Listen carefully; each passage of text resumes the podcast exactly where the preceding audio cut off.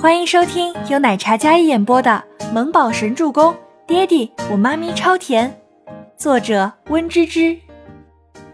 第九十二集。全喜初当初跟倪清欢都是学过几招的，什么散打、拳击、格斗，不说十足十的厉害，但是还是有些杀伤力的，并且眼前这个男人是她最讨厌的人，害了她最好的闺蜜。还要合着抢他干儿子，自己都准备跟别的女人订婚了，还纠缠清欢，该揍！为此，全喜初算是卯足了所有的力气。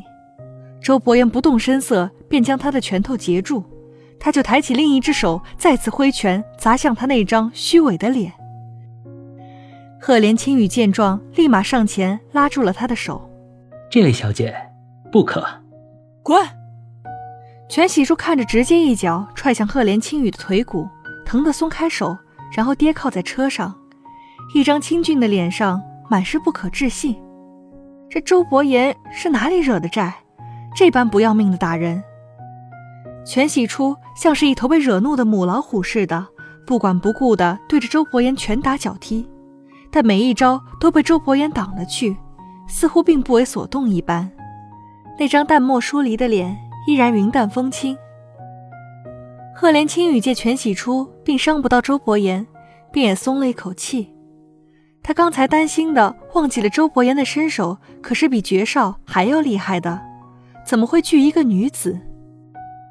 待全喜初打得气喘吁吁、满头大汗，周伯言依然气定神闲。全喜初一双好看的眼睛瞪着周伯言，似乎想要用眼神将他剜出个窟窿来。这位小姐，什么仇什么怨，上来就打人？赫连青羽劝解道。全喜初费尽力气，没有伤到周伯言半分，扭头凶神恶煞的看着旁边的赫连青羽，直接抬脚再次踹过去。要你多管闲事！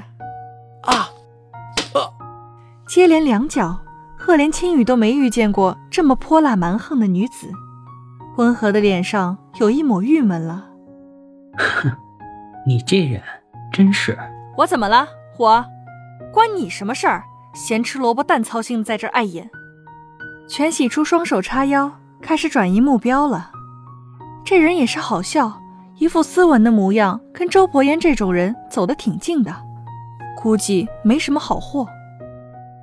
赫连青羽被他这么一吼，显然没想到这女子竟然这么凶蛮，他还真没有见过这样的人。行行行，我多事儿，我活该。赫连青羽连连后退，惹不起躲得起总行了吧？青羽，你先回。周伯言低声跟自己好友道：“他知道赫连青羽的身份，虽然为人性子温和，但却也不是全喜初能惹得起的人物。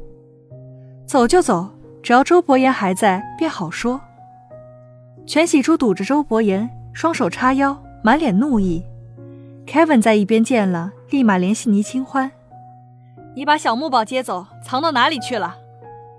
木宝我没接，是不是你接的？是你未婚妻接走的。全喜初想到这里就更加生气，这男人真是虚伪的跟什么一样，说共同抚养孩子，转头就想私藏，真以为有权有势就可以只手遮天？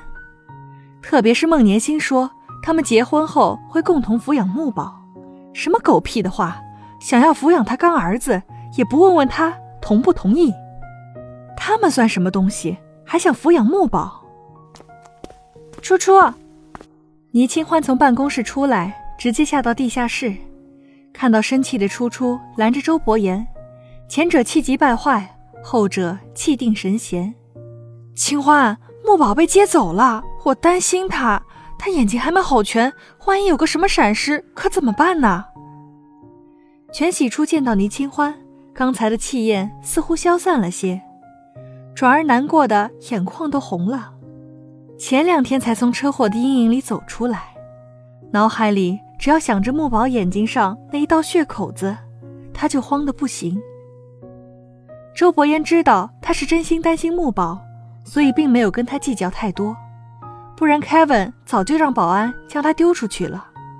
这件事我不知情，但是我说过我会保护好木宝，一起抚养他，不会后悔。周伯言清冷道：“显然有人擅作主张了。”眼里越发冷冽的眸光深邃，也如刀刃般锐利。晚上我会送孩子回去的。转身，周伯言迈步离开，随他一并消散的，还有那一身清冷绝尘的气场和威慑力。全喜初靠在倪清欢的怀里，刚才还是一个母老虎，此时却难过的不像话。他真的害怕，害怕极了。没事儿。木宝会平安回来的，他那么聪明。倪清欢看着周伯言离开的背影，不好动怒，只好柔声的安慰着初初。他一定很自责，但是有些人故意为难他们，他们没有办法抗衡，只能说孟年星太卑鄙，太无耻。林肯车里，赫连青雨揉着自己受伤的腿骨。看着窗外那忽然就哭成泪人的全喜初，虽然不知道发生了什么事情，但这女人翻脸比翻书还快。不仅如此，一脚踹下来还真疼。怎么会有这么刁蛮的女子？简直令人大开眼界。但看到她刚才那副叫嚣的眉眼，似乎有几分熟悉。印象里有一位女孩也曾经这么霸道、这么凶的跟她说话。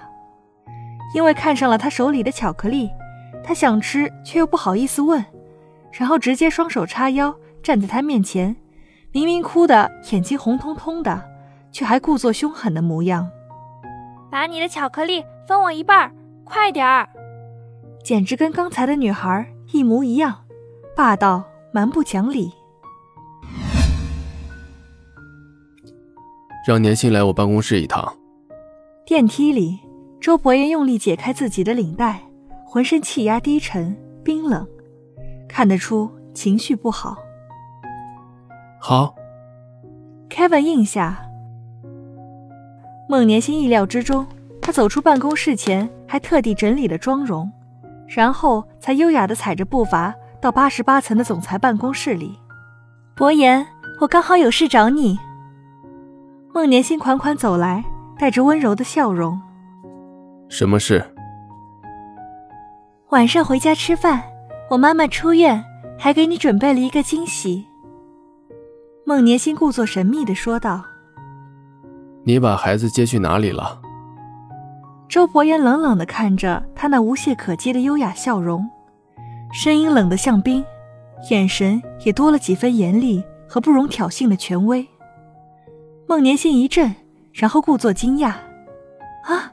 你知道了，周伯言不语，静静的看着他，放在膝盖上的手紧了几分，他在压制内心的不悦。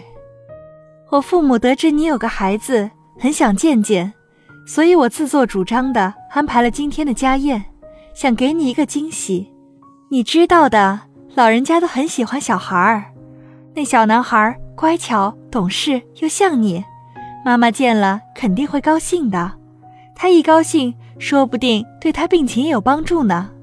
孟年星搬出自己的父母，父亲是他的恩师，也是伯乐。他这么孝顺，一定不会对父亲有什么意见。母亲对他视如己出，当做亲生儿子一样。他又那么重感情，孟年心知道，不管自己做的多过分，只要有父母在，伯言都会对他怒不起来。本集播讲完毕，感谢您的收听，喜欢就别忘了订阅和关注哦。